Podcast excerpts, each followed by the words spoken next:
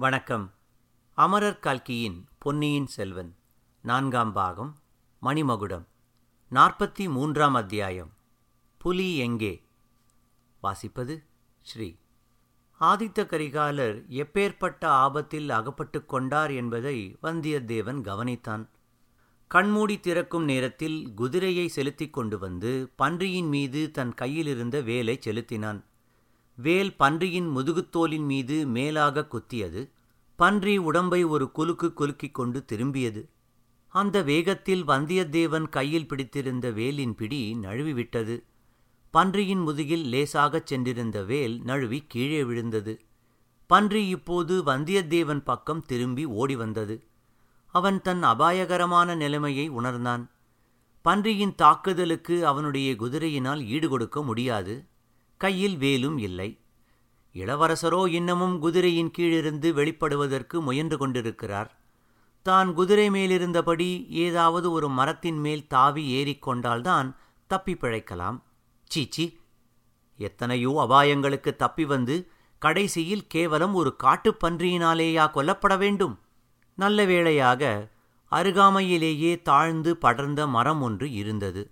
வந்தியத்தேவன் குதிரை மீதிருந்து பாய்ந்து மரத்தின் கிளை ஒன்றை தாவி பிடித்து கொண்டான். கால் முதல் தோல் வரையில் அவனுடைய பலத்தை முழுதும் பிரயோகித்து எழும்பி கிளை மீது ஏறிக்கொண்டான். அதே சமயத்தில் பன்றி அவனுடைய குதிரையை முட்டியது. குதிரை தட்டுத்தடுமாறி விழப்பார்த்து சமாளித்துக் கொண்டு அப்பால் ஓடியது. கரிகாலர் இன்னமும் குதிரையின் அடியில் கிடந்தார். வந்தியத்தேவன் மரக்கிளை மீது இருந்தான். காட்டுப்பன்றி இருவருக்கும் நடுவில் நின்று இப்படியும் அப்படியும் திரும்பி பார்த்தது. இரண்டு எதிரிகளில் யாரை தாக்கலாம் என்று அந்த காட்டுப்பன்றி யோசனை செய்கிறது என்பதை வந்தியத்தேவன் அறிந்தான். இளவரசர் இன்னும் குதிரைக்கு அடியிலிருந்து விடுவித்துக் கொண்டு வெளிவந்தபாடில்லை வெளிவந்த போதிலும் பன்றியின் தாக்குதலை அவரால் அச்சமயம் சமாளிக்க முடியுமா என்பது சந்தேகம்தான் அவர் கையில் உடனே பிரயோகிக்கக்கூடிய ஆயுதம் இல்லை. வில்லை வளைத்து அம்பு விட வேண்டும். குதிரைக்கு அடியில் விழுந்து அகப்பட்டு கொண்டதில் அவருக்கு பலமான காயம் பட்டிருந்தாலும் பட்டிருக்கலாம். எப்படியும் இளவரசருக்கு சிறிது சாவகாசம் ஏற்படுத்தி கொடுப்பது அவசியம். இவ்வளவையும் மின்னல் மின்னும் நேரத்தில் வந்தியத்தேவன் யோசனை செய்து ஒரு முடிவுக்கு வந்தான். தான் ஏறியிருந்த மரக்கிளையை பலமாக உலுக்கி ஆட்டிக்கொண்டே ஆஹா ஊ என்று பெரிதாக சப்தமிட்டான். அவனுடைய யுக்தி பலித்தது. பன்றி மூர்காவேசத்துடன் அவன் ஏறியிருந்த மரத்தை நோக்கி பாய்ந்து வந்தது. வரட்டும் வரட்டும்.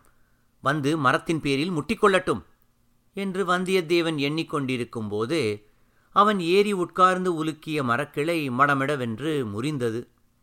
கடவுளே இது என்ன ஆபத்து?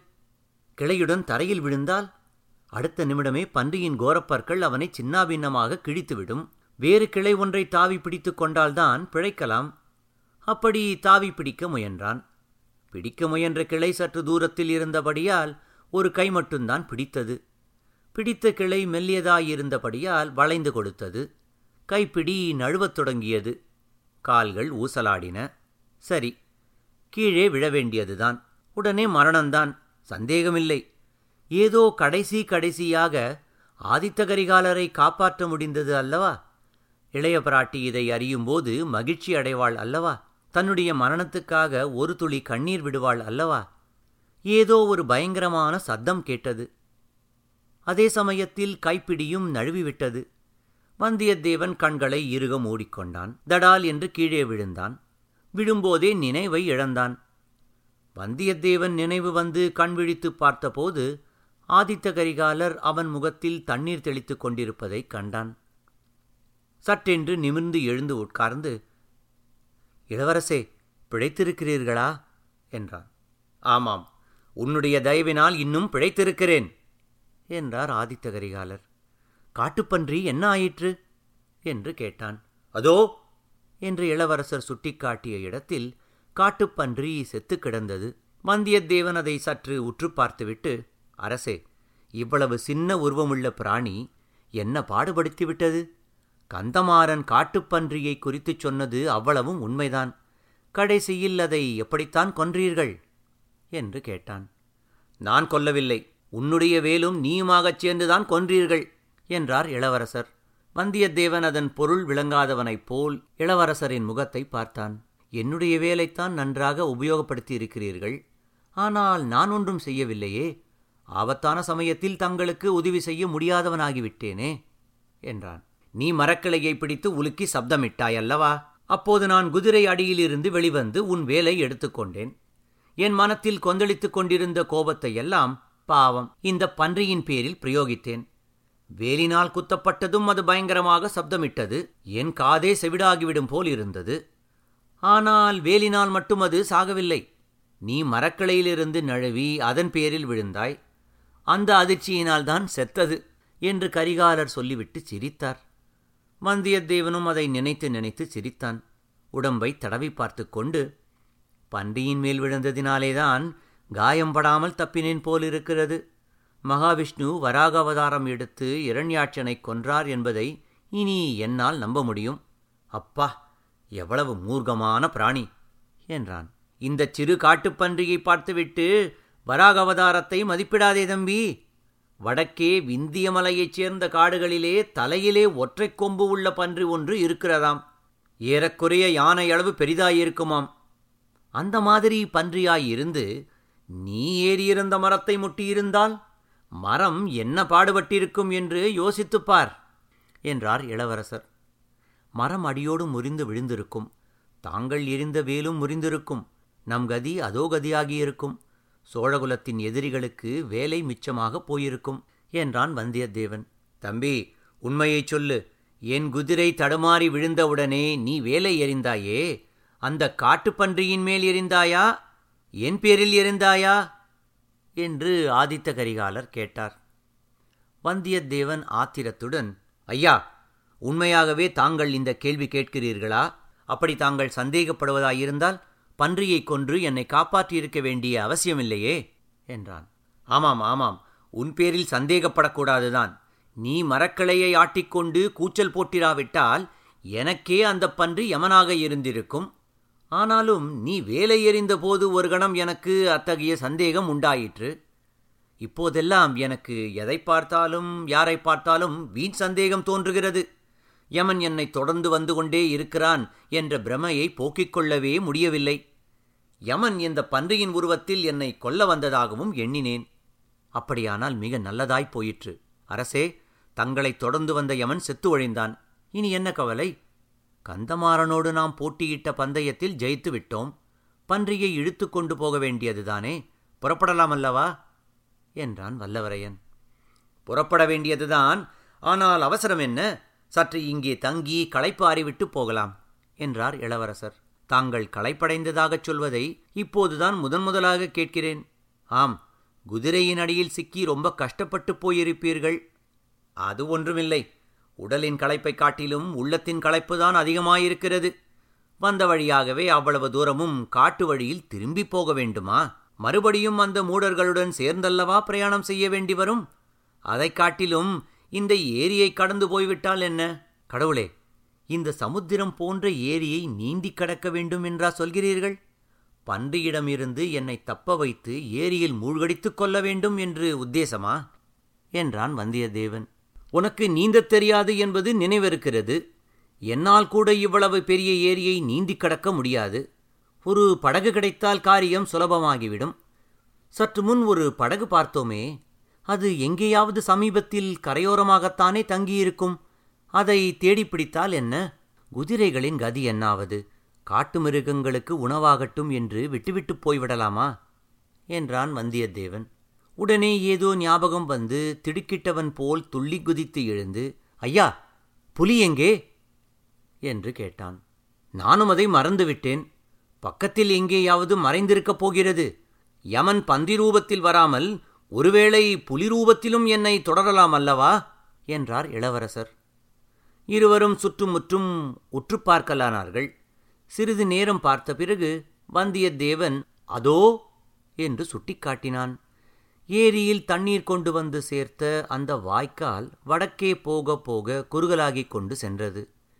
அவ்விதம் குறுகலாயிருந்த இடத்தில் வாய்க்காலின் மீது ஒரு பெரிய மரம் விழுந்து இரு கரைகளையும் தொட்டுக்கொண்டிருந்தது புலி அந்த மரப்பாலத்தின் மீது மெல்ல ஊர்ந்து சென்று அக்கறையை நெருங்கிக் கொண்டிருந்ததை இரண்டு பேரும் கவனித்தார்கள். இரண்டு பேருடைய மனத்திலும் ஒரே எண்ணம் உதித்தது. ஆஹா! படகிலே வந்த பெண்கள்! என்று இருவரும் ஏக காலத்தில் வாய்விட்டு கூறினார்கள். பின்னர் இந்த வாய்க்காலை அடுத்துள்ள தீவின் கரையிலேதான் அந்த பெண்கள் இறங்கியிருக்க வேண்டும் என்றான் வல்லவரையன். காயம்பட்ட சிறுத்தை மிக அபாயகரமானது என்றார் இளவரசர். பன்றியுடன் புலியையும் கொன்று எடுத்துப் போகத்தான் வேண்டும். இந்த வாய்க்காலை எப்படி தாண்டுவது? குதிரைகள் மரப்பாலத்தின் மேல் போக முடியாதே. தண்ணீர் கொஞ்சமாகத்தான் இருக்கும். இறங்கி போகலாம். கரிகாலரின் குதிரையும் அதற்குள் எழுந்து பந்தியத்தேவன் குதிரைக்கு அருகே போய் நின்று கொண்டிருந்தது. எஜமானர்கள் அந்தரங்கம் பேசியது போல் அவையும் தங்களுக்கு சற்று முன் நேர்ந்த அபாயத்தைப் பற்றி பேசிக்கொண்டன போலும். இருவரும் தத்தம் குதிரை மீது தாவி ஏறினார்கள். வாய்க்காலில் குதிரைகளை இறக்கினார்கள். வாய்க்காலில் தண்ணீர் அதிகமாக இல்லைதான் ஆனால் சேரும் உளையும் அதிகமாக இருந்தன. குதிரைகள் தட்டுத்தடுமாறி தத்தளித்துச் சென்றன. கோடிக்கரை புதை சேற்று குழிகளை நினைத்துக்கொண்டு வந்தியத்தேவன் இந்த சேறு ஒன்றும் பிரமாதமில்லை என்று தைரியமடைந்தான். அதை பற்றி கரிகாலருக்குச் சொல்லவும் தொடங்கினான். நண்பா வெளியிலுள்ள சேற்றைப் பற்றி சொல்லப் போய்விட்டாயே. மனிதர்களுடைய உள்ளத்தில் உள்ள சேற்றைக் குறித்து என்ன கருதுகிறாய்? ஒரு தடவை தீய எண்ணமாகிற சேற்றில் இறங்குகிறவர்கள் மீண்டு கரையேறுவது எவ்வளவு கடினம் தெரியுமா? என்று கரிகாலர் கேட்டார். இளவரசரின் உள்ளம் உண்மையில் சேறு போல குழம்பியிருக்கிறது என்று வந்தியத்தேவன் எண்ணிக்கொண்டான். குதிரைகள் மிக பிரயாசையுடன் அக்கறையை அடைந்தன. காட்டுக்குள்ளே மிக ஜாக்கிரதையுடன் நாலாபுரமும் உற்று பார்த்து கொண்டு இருவரும் சென்றார்கள். கரிகாலரின் கையில் வில்லும் அம்பும் தயாராயிருந்தன. வந்தியத்தேவன் தன் வேலையும் புலியின் பேரில் எறிவதற்கு ஆயத்தமாக வைத்துக் கொண்டிருந்தான். திடீரென்று காட்டில் சாதாரணமாக கேட்கும் சப்தங்களை அடக்கிக் கொண்டு ஒரு பெண்ணின் கிரீச் என்ற குரல் அம்மா அம்மா புலி! என்று கதறுவது கேட்டது. மணிமேகலை மரக்கிளையின் மீது சிறுத்தையை பார்த்த அதே சமயத்தில் வசந்த மண்டபத்தில் சமையல் வேலையில் ஈடுபட்டிருந்த தோழிப்பெண் ஒருத்தியும் அந்த புலியை பார்த்துவிட்டு அவ்விதம் அலறினாள். அந்த குரல் இரு நண்பர்களின் செவிகளிலும் விழுந்து ரோமாஞ்சனத்தை உண்டு பண்ணியது. குதிரைகளை வேகமாக செலுத்திக் கொண்டு குரல் வந்த திசையை நோக்கி அவர்கள் சென்றார்கள். ஏரிக்கரையின் ஒரு திருப்பம் திரும்பியதும் அவர்கள் கண்ட காட்சி இருவரையும் திடுக்கிட்டு திகில் கொள்ளும்படி செய்துவிட்டது. நந்தினியும் மணிமேகலையும் படித்துறையில் குளிப்பதற்காக இறங்கிக் கொண்டிருந்த சமயத்தில் அருகில் சாய்ந்திருந்த மரக்கலை ஒன்றின் மீது சிறுத்தை சிறிது சிறிதாக ஊர்ந்து மேலேறிக் கொண்டிருந்தது. பன்றியோடு போட்ட சண்டையில் நன்றாக அடிபட்டு காயமுற்றிருந்த அந்த சிறுத்தை அப்போது தன் உயிரை காப்பாற்றிக் கொண்டால் போதும் என்ற நிலையில் இருந்தது. ஆனால் அது அந்த புலியைத் தவிர வேறு யாருக்கும் தெரிந்திருக்கவில்லை. அடுத்த கணம் சிறுத்தை தண்ணீரில் நின்ற பெண்களின் மீது பாயப்போகிறதென்று கரிகாலரும் வந்தியத்தேவனும் எண்ணினார்கள். வந்தியத்தேவன் வேலை உபயோகிக்க தயங்கினான். வேல் தவறி பெண்களின் மீது விழுந்துவிட்டால் என்ன செய்வது? என்று பயந்தான். கரிகாலருக்கு அத்தகைய தயக்கம் ஒன்றும் ஏற்படவில்லை. வளைந்திருந்த வில்லில் அம்பை கோத்து நன்றாக குறிபார்த்து இழுத்துவிட்டார் அம்பு விற்றென்று சென்று சிறுத்தையின் அடிவயிற்றில் பாய்ந்தது. சிறுத்தை பயங்கரமாக உருமிக்கொண்டு அப்பால் இருந்த பெண்களின் மீது பாய்ந்தது. அடுத்த கணத்தில் என்ன நேர்ந்தது என்பதை தெளிவாக பார்க்க முடியாதபடி ஒரே குழப்பமாகிவிட்டது.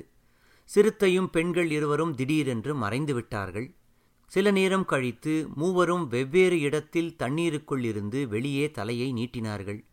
ஏரியின் நீரோடு ரத்தம் கலந்து செக்கச்சவேல் என்று ஆயிற்று. இத்துடன் நாற்பத்தி மூன்றாம் அத்தியாயம் புலி எங்கே? நிறைவடைந்தது. நன்றி வணக்கம்.